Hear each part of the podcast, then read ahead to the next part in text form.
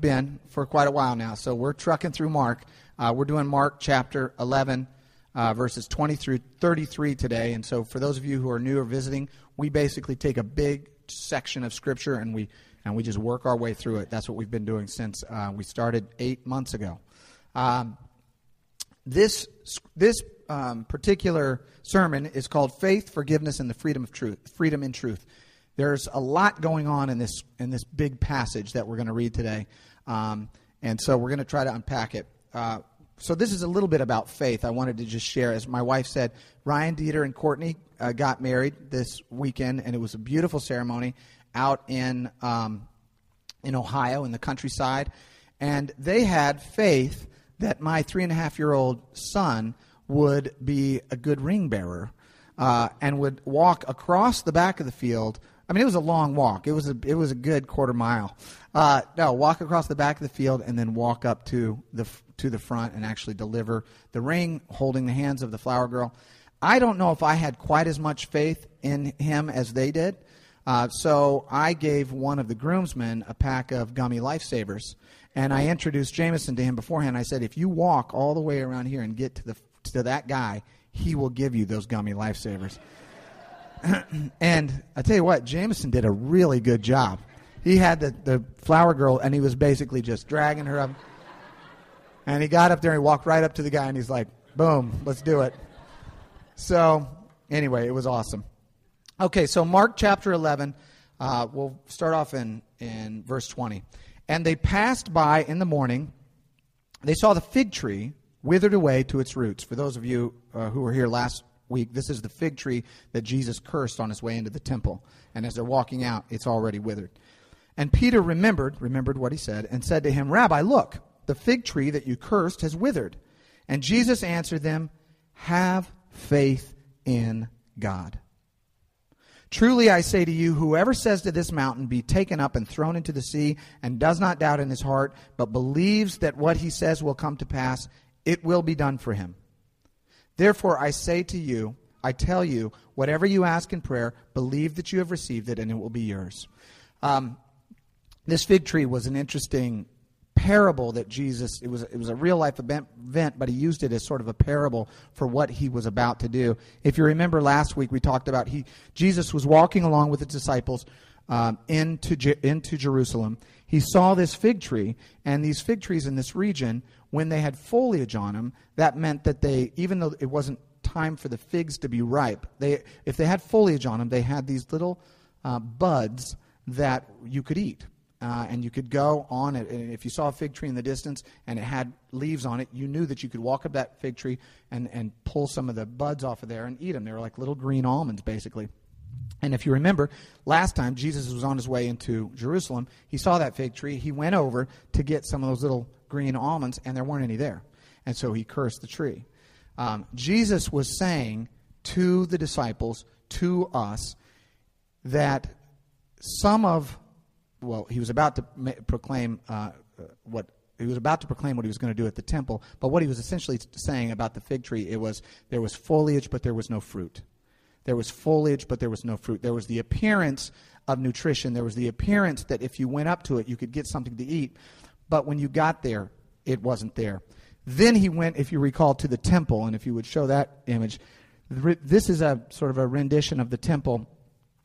The temple was a massive, beautiful edifice. We talked about it last week. 35 acres big, made out of white marble, gold plated. It was absolutely luxuriant and opulent, and it was amazing. And all of the sacrifices happened in the temple, and the priests would come to the temple. And if you recall last week, Jesus walked into the temple and he essentially said, All of this is empty. This is barren. This is devoid of the presence of God. This is got foliage, but it's got no fruit. This is a beautiful edifice, but it's empty and devoid of what it was intended to be, and that was the, the, pres- the place where God descended and, and uh, intersected with the earth. Um, I don't know if you've ever experienced this, but every once in a while in life, you meet someone who is not quite what they pretend to be. You see them and you get one image of them, and then you find out, man, that's not at all who that person is. My wife and I had a friend that was dating a guy who had this very together vibe to him. This guy, he had businesses. Uh, he, he lived out of state. So if you listen to him, he had businesses and he had cars and he had houses and everything was popping and everything was going. And he went and, and visited our friend and uh, he was going to change his flight to leave a little bit later. And there was a $26 transfer fee. And as it turns out, he didn't have the $26 to make the transfer fee. Remember? And we went, huh. And then as we started digging in a little deeper, we're like, oh, wait a second. All this is made up. Like this, this guy's businesses, this guy's cars, this guy's—I everything, this is all made up.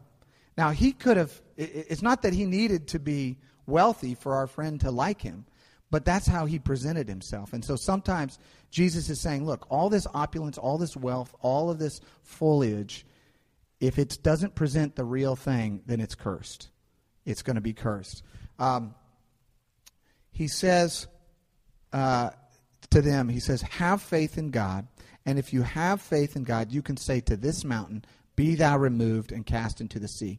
This is a fantastic uh, verse, and there's a lot of discussion about it. So I went through a lot of um, um, I went through a lot of texts trying to unearth what this what this really means. Um, what's amazing about this is Jesus makes this proclamation. He says, "If you say to this mountain, be thou removed and cast into the sea," what he's saying this right in the basically in the shadow of the temple. Okay, um, brief history of the temple. The first temple was built by King Solomon back in 970 or so BC, um, so a thousand years before Jesus, essentially. Then it was a it was sacked by the by the Assyrians, by Egypt, by the Babylonians. Then the second temple was built about 515 BC, and that was built by uh, Zerubbabel, who was the governor of Jerusalem at that time, and went through ups and downs, and all kinds of things happened.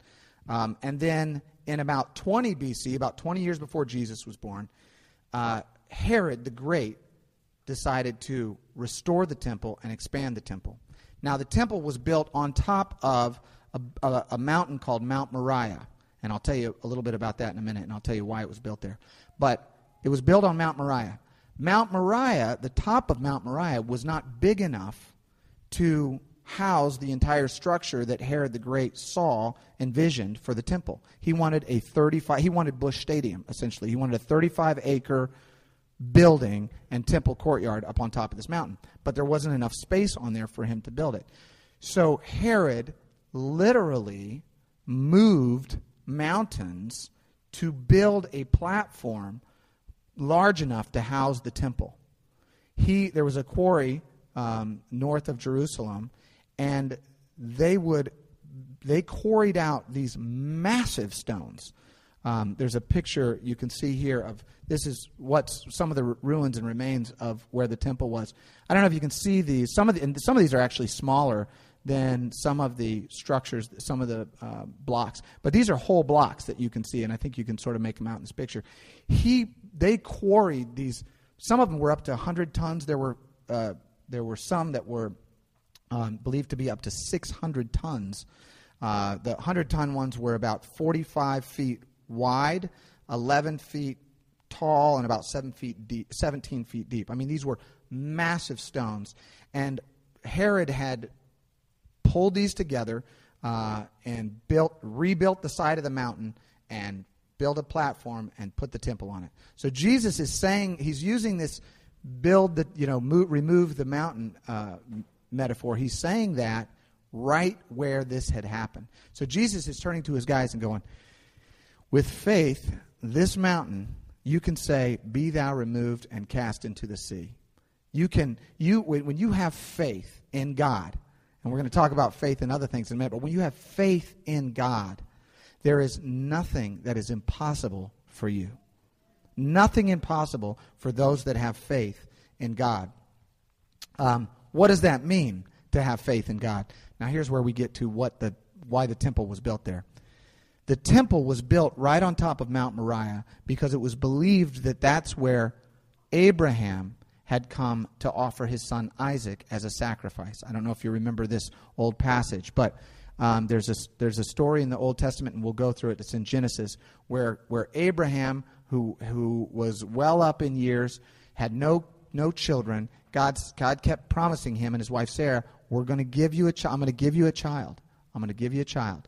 And they they didn't believe it. They went another route, and they uh, he had a child with a concubine, and then he anyway ended up having a child with Sarah, and this was his son Isaac, and it was his beloved son.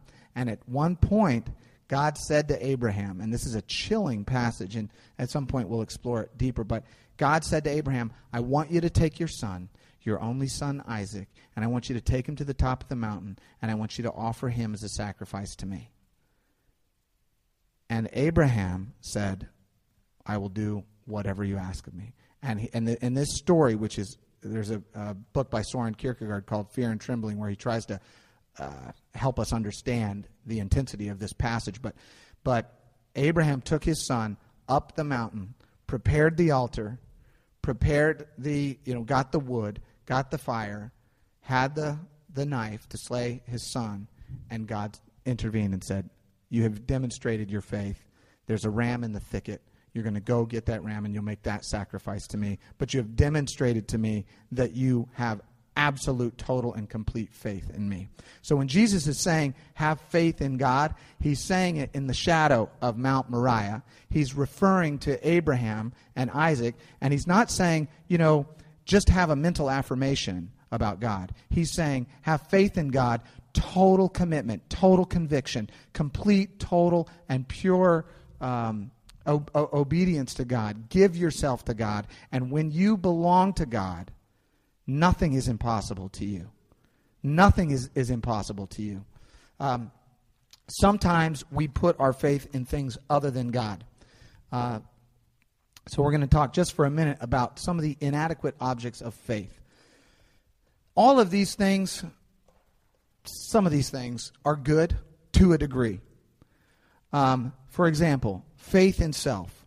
You want, you know, you want your children to have a sense of faith and confidence and trust that they can do whatever it is that, that they're trying to accomplish. You want them to have faith in themselves. But if your ultimate faith lies in your own abilities, you will find over and over and over again that you will be disappointed because you don't have what it takes. N- none of us do. We all make mistakes, we all mess up.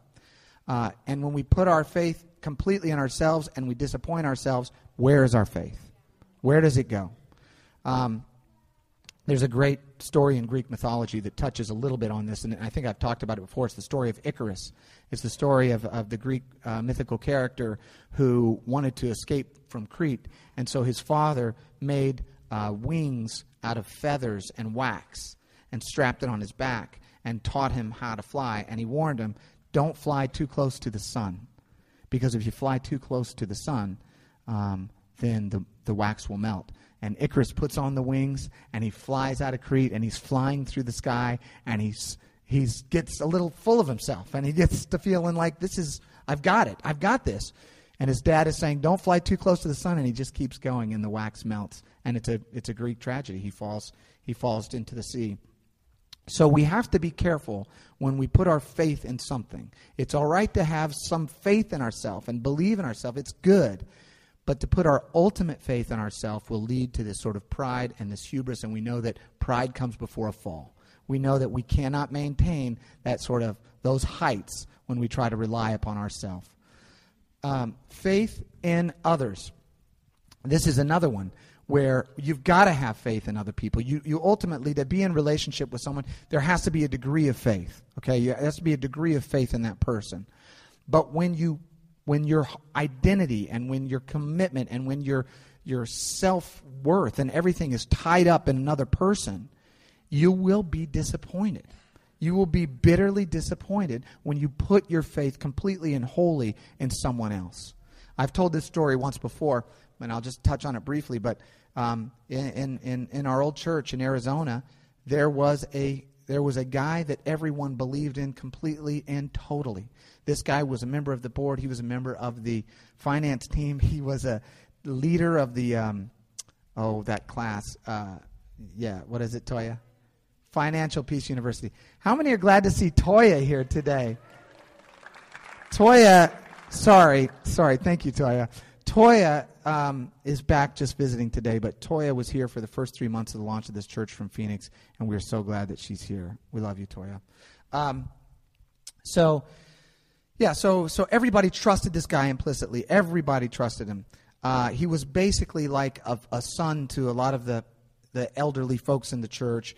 Um, and anyway, long story, I trusted the guy. I I put him down as a reference when I was applying for the Missouri bar.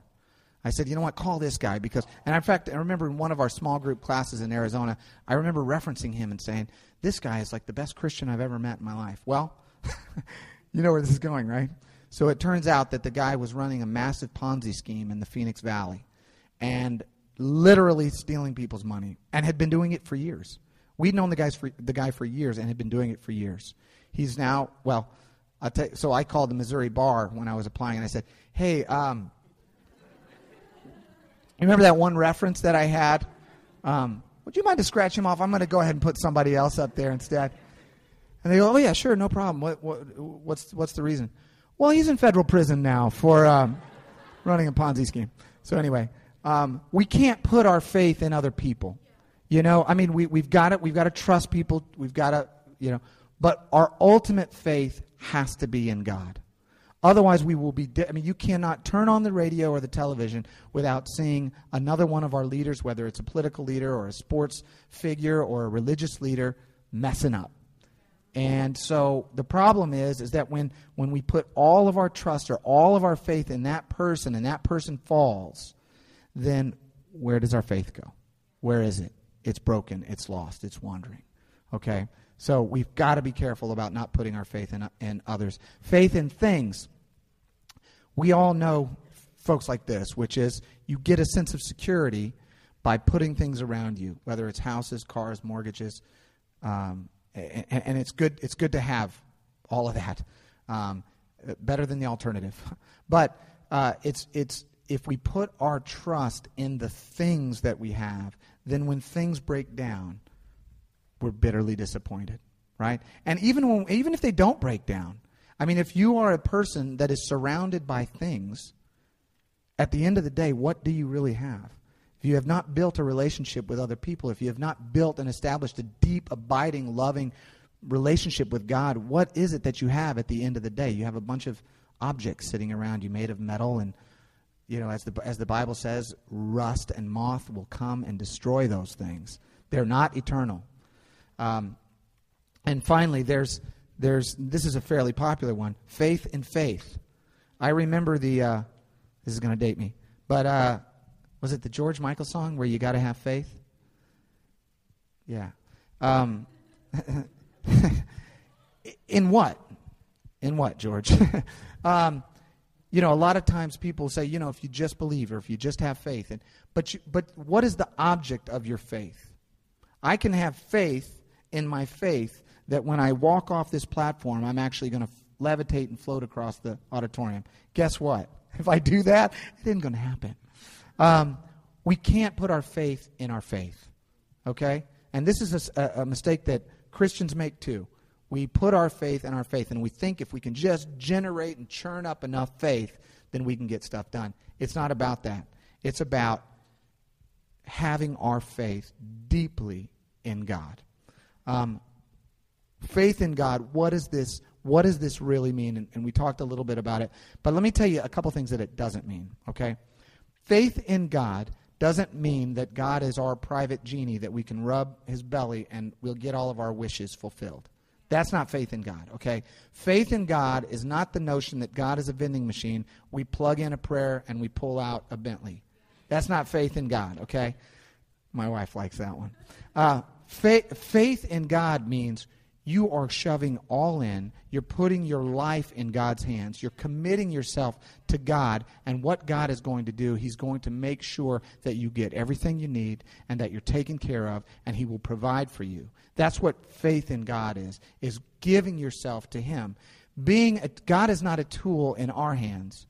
We are a tool in God's hands. And when we are a tool in God's hands, there's nothing impossible for us because he is the one working us. He's the one doing with us what he wants to do. Does that make sense? We are God's implement. We are God's servants. We're, we're also his children, which means he wants to look out for our best interest. He loves us, he wants to take care of us, and, he, and, and absolutely nothing is impossible to us when we are in his will, when we are following his direction.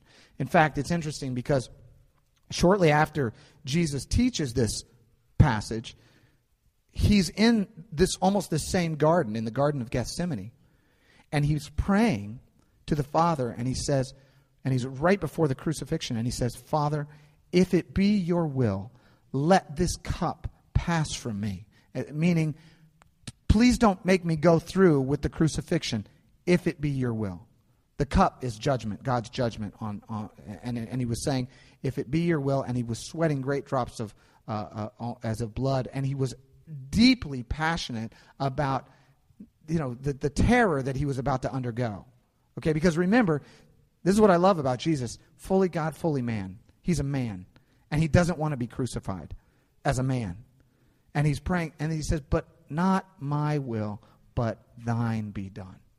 When we are, pr- when we are in God's will, so that just goes to show it's not just one of those things where you just plug it in and you get the answer. You pray and you put yourself in God's will, and then all things are possible for you. Because as you know, you know, it wasn't God's will for the cup to pass. It was God's will for Jesus to drink the cup. And by drinking the cup, he took on, as Rebecca said, he took on our sin. He took on our unrighteousness, and then he took on our judgment. He took on our judgment and bore our judgment for us. Um, Jesus is about to, when he's saying this, he's about to send his disciples out into the world where they will meet, all of, almost all of them will meet their uh, untimely demise. Nearly all of his apostles and disciples were martyred. But what he's telling them is be, be brave, be bold, be courageous, go out and do what I've commissioned you to do, and I will be with you. And they did. And within a, within a 200 years, this faith in Christ had spread around the globe, essentially. It's a- absolutely staggering when you look at the history of it. Um, how does Jesus, how does God perform what he wants to perform on earth? Sometimes he does intervene in these miraculous ways. And it's amazing when he does. And, and, and when he does, it's, it's rare. And that's why we call them miracles, because they're unusual, right? If they happen all the time, then they wouldn't be miracles, they would just be the status quo.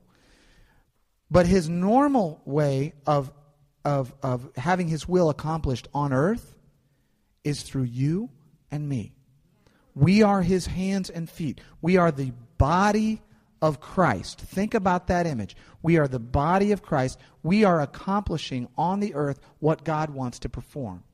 This is how God, when, when people say, well, where is God in the world? Where is God? Where is God during this, you know, tragic event? God is, God is here, guys.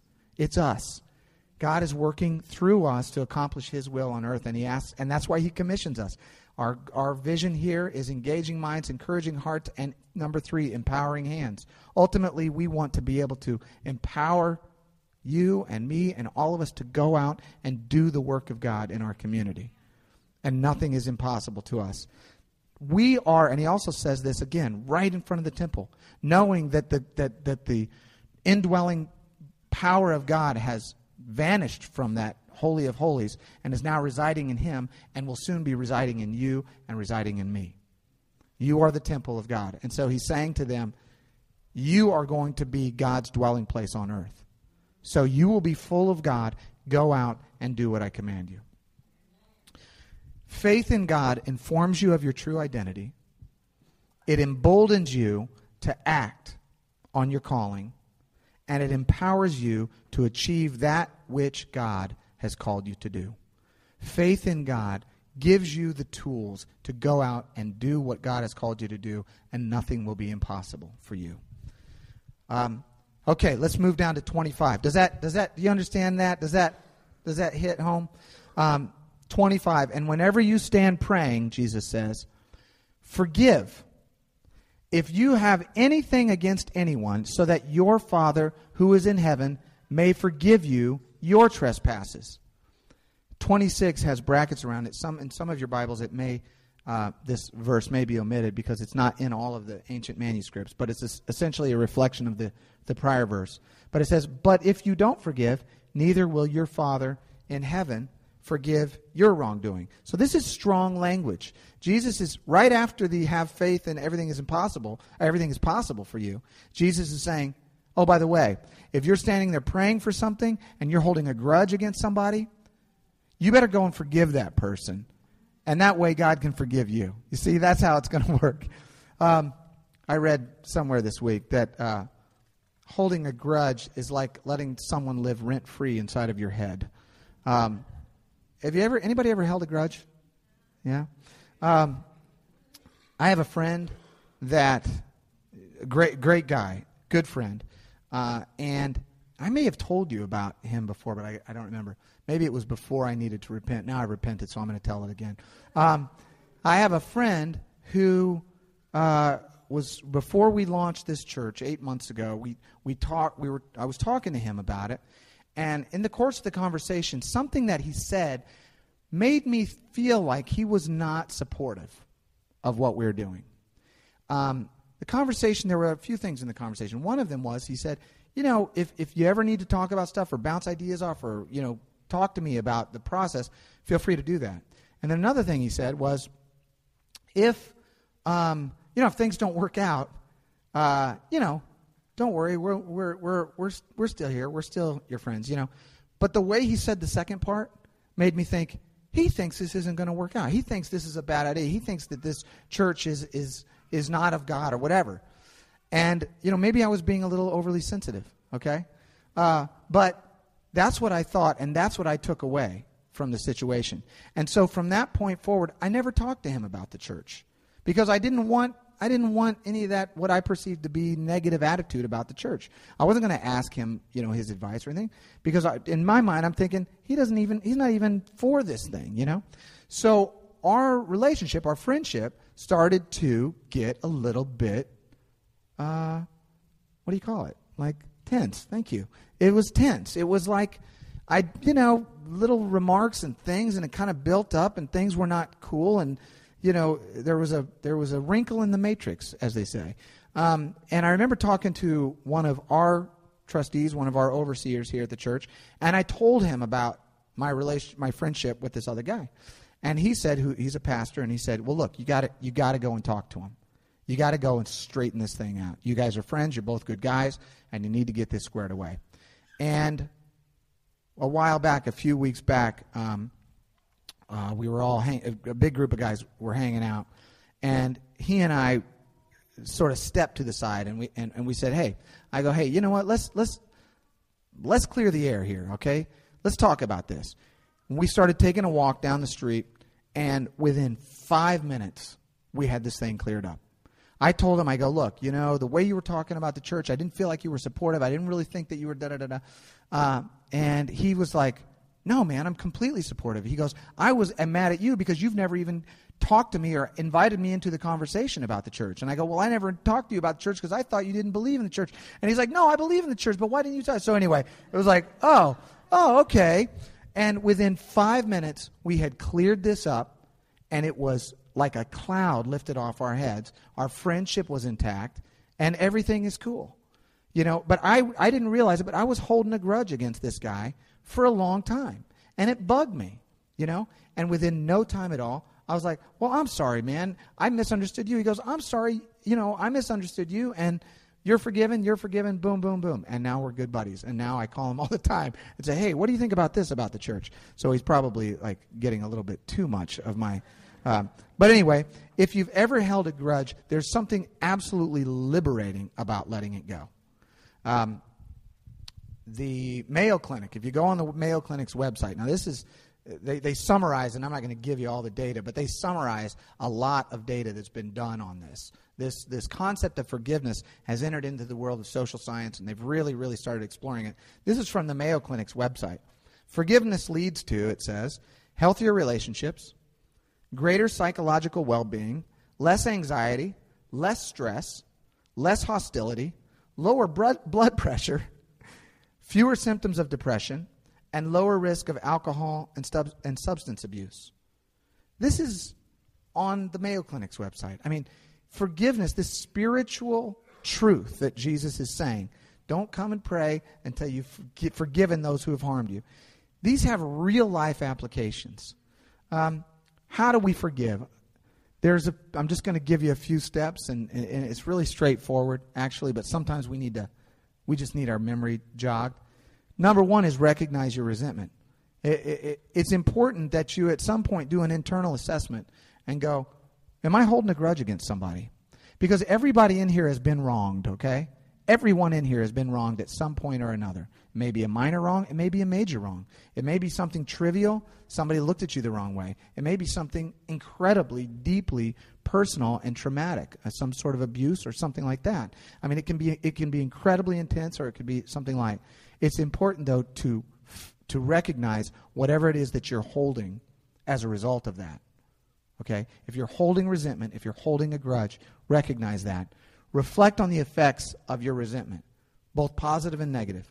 How is this affecting your well being? How is this affecting your relationship? How is this affecting your relationships with other people? Because sometimes if we have a resentment against one person, it comes out in our relationship with somebody else. Have you ever noticed that?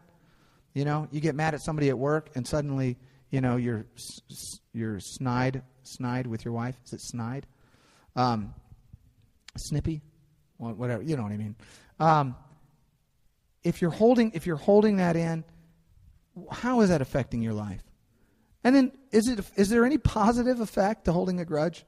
What's the what's the upside for you? What's the upside? Yeah, I mean you may feel like you're protecting yourself from harm, but you're you're dam- you're damaging yourself worse and worse by holding on to this grudge. Okay? There are some of the commentaries I read said, look, God doesn't forgive us until we repent. Therefore, you shouldn't forgive someone unless they ask forgiveness. And I thought, I don't, I don't buy that. Because what if the person who wronged you is dead? What if they've, what if they've passed away? Are you going to hold on to that grudge for eternity? Because they're never going to come back and say, hey, man, I, I want you to know I'm really sorry. They're not going to do that. All right?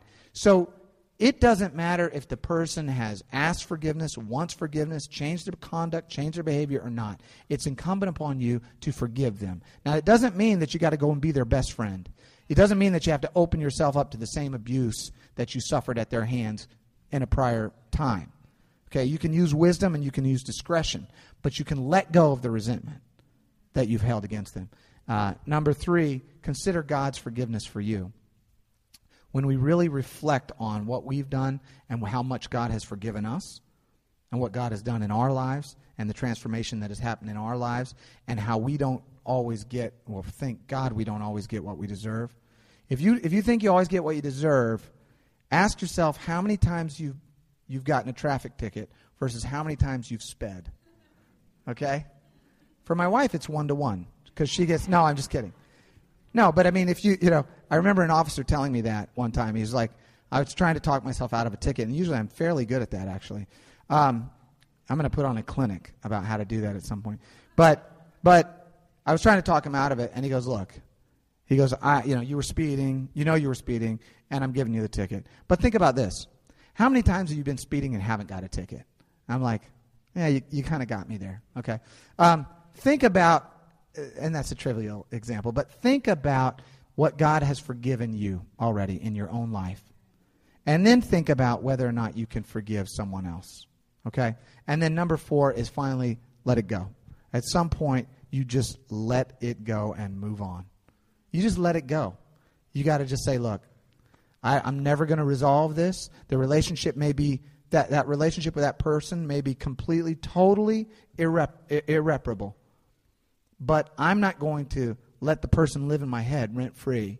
I'm going to let them go and I'm going to move on, right? So Jesus says, forgive. All right, verse 27. And they came to Jerusalem, and as he was walking in the temple, the chief priests and the scribes and the elders came to him, and they said to him, By what authority are you doing these things? What they're, what they're talking about, remember, in last, last Sunday, is when he came into the temple, he came into the holiest place in Jerusalem on the holiest day. It, what, you, what is the most important building in our country? I don't know what it is. I don't know if it's the, the White House or the Capitol or, or, or Supreme Court building or whatever. I don't know what it is. But think of the most important building in our country. And then amplify that like 20 fold, because that's what the temple was to the Jews. It was the central place in all of Jerusalem. There were hundreds of thousands of people, descending pilgrims coming from all over the world to Jerusalem to worship on Passover. And what did Jesus do? He walks in and he just starts tearing the place up, if you remember from last week. He throws the carts over. He's running the, the, the people who sell the, the little doves, the turtle doves, and the pigeons.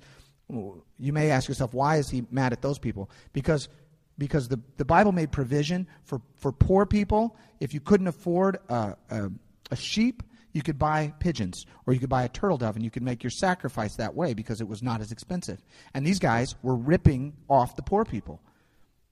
That made Jesus very angry. He goes in, and we talked about this last week, and they weren't they weren't worshiping, and it wasn't a house of prayer. But anyway, he tore it up. Okay, and the scribes and the Pharisees, the religious elite, come to him and they say, "By what authority are you trashing our temple. Um, and who gave, and, and, sorry, uh, sorry, Charles, can you back up just one second? And by what authority are you doing these things, or who gave you this authority to do them? Okay. Jesus said to them, I will ask you one question. Answer me, and I will tell you by what authority I do these things. So Jesus says, I'm going to answer you as soon as you answer my question. Okay? And he says, Have you ever done that? Like sometimes somebody comes to you with a question and you actually want to know, why are you asking that question? I may answer or I may not answer, but I want to know why you're asking me that. I want to know the heart or the intent. And this happens, I get this sometimes where people will ask me something and I go, Well, are you asking for yourself? Are you asking for like a doctrinal answer? Are you asking, is this a personal question? Are you asking on behalf of somebody else? Are you trying to load up on ammunition to, to say something to, you know, to, to annihilate, you know, theologically your friend? Uh, do you want, you know, like, why are you asking the question? Jesus knows why these guys are asking the question, and it's not out of the sincerity of their heart. He's not, they're not asking because they want to know his authority. They're asking because they're trying to find ways to trap him into saying things that they can use before Pilate in the next week to have him crucified. So they keep coming to him and asking questions and trying to trap him so that they can have something to say when they come to Pilate and they say, He said X, Y, or Z, and that's why you should be crucified. So they're asking him, By whose authority? Then Jesus does something that I absolutely love here. Absolutely brilliant. He says, Let me ask you a question, and here's my question for you. Was the baptism of John, remember John the Baptist? We talked about him when we very first started. That's Jesus' cousin. He was a prophet. He ran around with camel hair, ate locusts, wild man out in the desert, and he called out Herod for um, stealing his, his brother's wife, and he got beheaded. And it's a long story. But anyway, he was a, he was a prophet. And, and Jesus knew he was a prophet, and he knew that the, that the Pharisees, scribes, and, and elders didn't believe in John the Baptist. So he says, Was the baptism of John from heaven or from man? Answer me. And they got in a little circle and discussed among themselves and said to one another, Notice they don't say, Hey, what's the answer to this? They don't say that. They say, If we say John's from heaven, he will say, why then did you not believe him? And if we say, John's from man, not from heaven, then the people are going to rebel. They were afraid of the people, for all of the people held that John really was a prophet. I, I love how the, the, the, the, elders and the scribes and the Pharisees, they're not actually looking to answer the question. They're, look, they're not the truth of the, the, the question. They're looking to answer a question that will not get them in trouble with the people and not make them look foolish in front of Jesus, right? Um, so they answered Jesus, We do not know. Very political. We do not know. And Jesus said to them, Neither will I tell you by what authority I do these things. Jesus knew that they had no sincerity in their question. He was not going to answer their question. He was not going to give them ammunition for them to take before Pilate and have him crucified. He knew that their hearts were so corrupt that they couldn't even candidly answer a question. They had to find an answer that would keep them out of trouble with the people and not make them look foolish. But they couldn't, it didn't occur to them even once to say, hmm, what do I believe about John the Baptist? They just they just didn't have that in them. They had they had sold out so long ago that they couldn't even bring it to you know they couldn't even bring up from themselves a genuine, sincere answer. Jesus wants to know our hearts. Jesus doesn't want, God doesn't want us to hem and haw and to be foliage without fruit. He doesn't want us to pretend to be something we're not. He doesn't want us to give him the right answer, like the little kid in Sunday school. You know, the little kid, I've said this before, the little kid in Sunday school, when he's asked, What lives in a tree and eats acorns and has a long tail? And the kid says, Sounds like a squirrel, but I'm going to go with Jesus. Um, he doesn't want the right answer.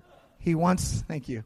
He wants, uh, he wants our hearts. He wants us to be open and honest and sincere with him. Isn't it refreshing when somebody comes in and tells the truth into a difficult situation?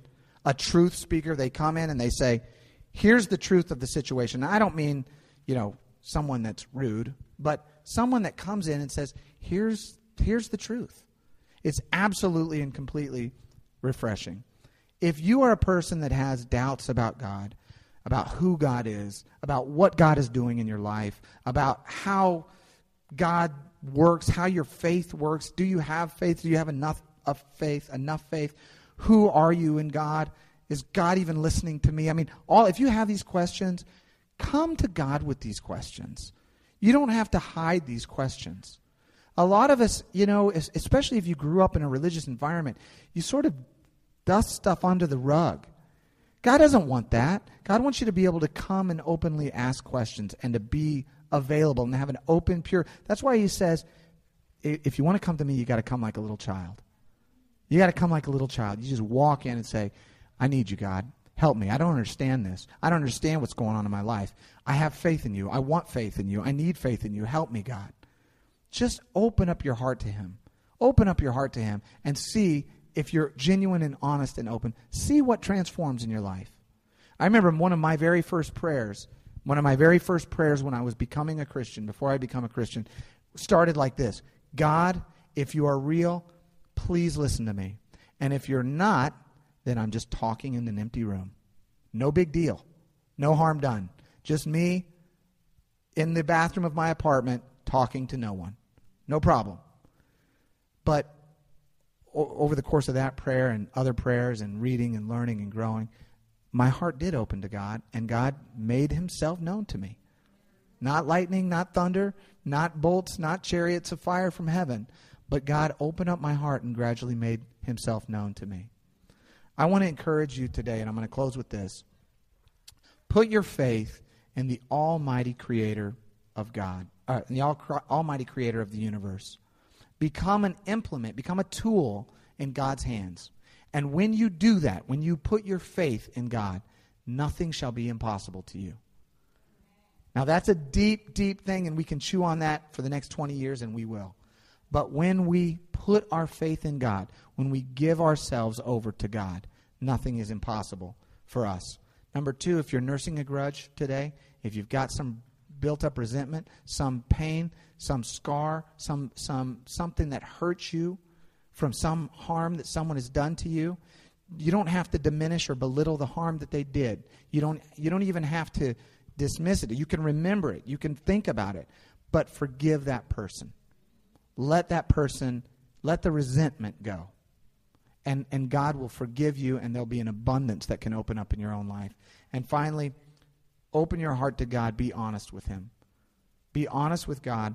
Pour out your thoughts. Pour out your fears. Pour out your doubts. Pour out your concerns. We have life groups. We have people that you can talk to. We, I mean, if you need counseling or help going through some of this, we have people that can help help in those areas. But but really, don't be afraid. Don't hold back. Like really, give yourself. Give yourself to God and see what happens because over the last 2,000 years, his power has been absolutely transformative in the lives of his followers. And I, I, I, you know, I can't speak for everyone, but I can speak for myself and say that my life has been completely, totally, and completely transformed by his love for me. And those of you, some of you have known me all my life, you know this. You know this. Um, I, I said to Don Moses, Don and I went to high school together. And I said to Don Moses at the picnic the other day, How many were at the picnic? Was that awesome or what? That was fantastic. I said to Don at the picnic the other day, we went to high school together. I go, Would you have imagined this? She's like, No, no. God changes lives, God transforms people's hearts. So open your heart to Him. You're in a place where you won't be judged for trying to understand better who God is, who you are, and how you should relate to God. He knows your heart. He wants what is best for you. Trust Him with your life, and you will be eternally glad. Amen. Let's pray. Father, thank you.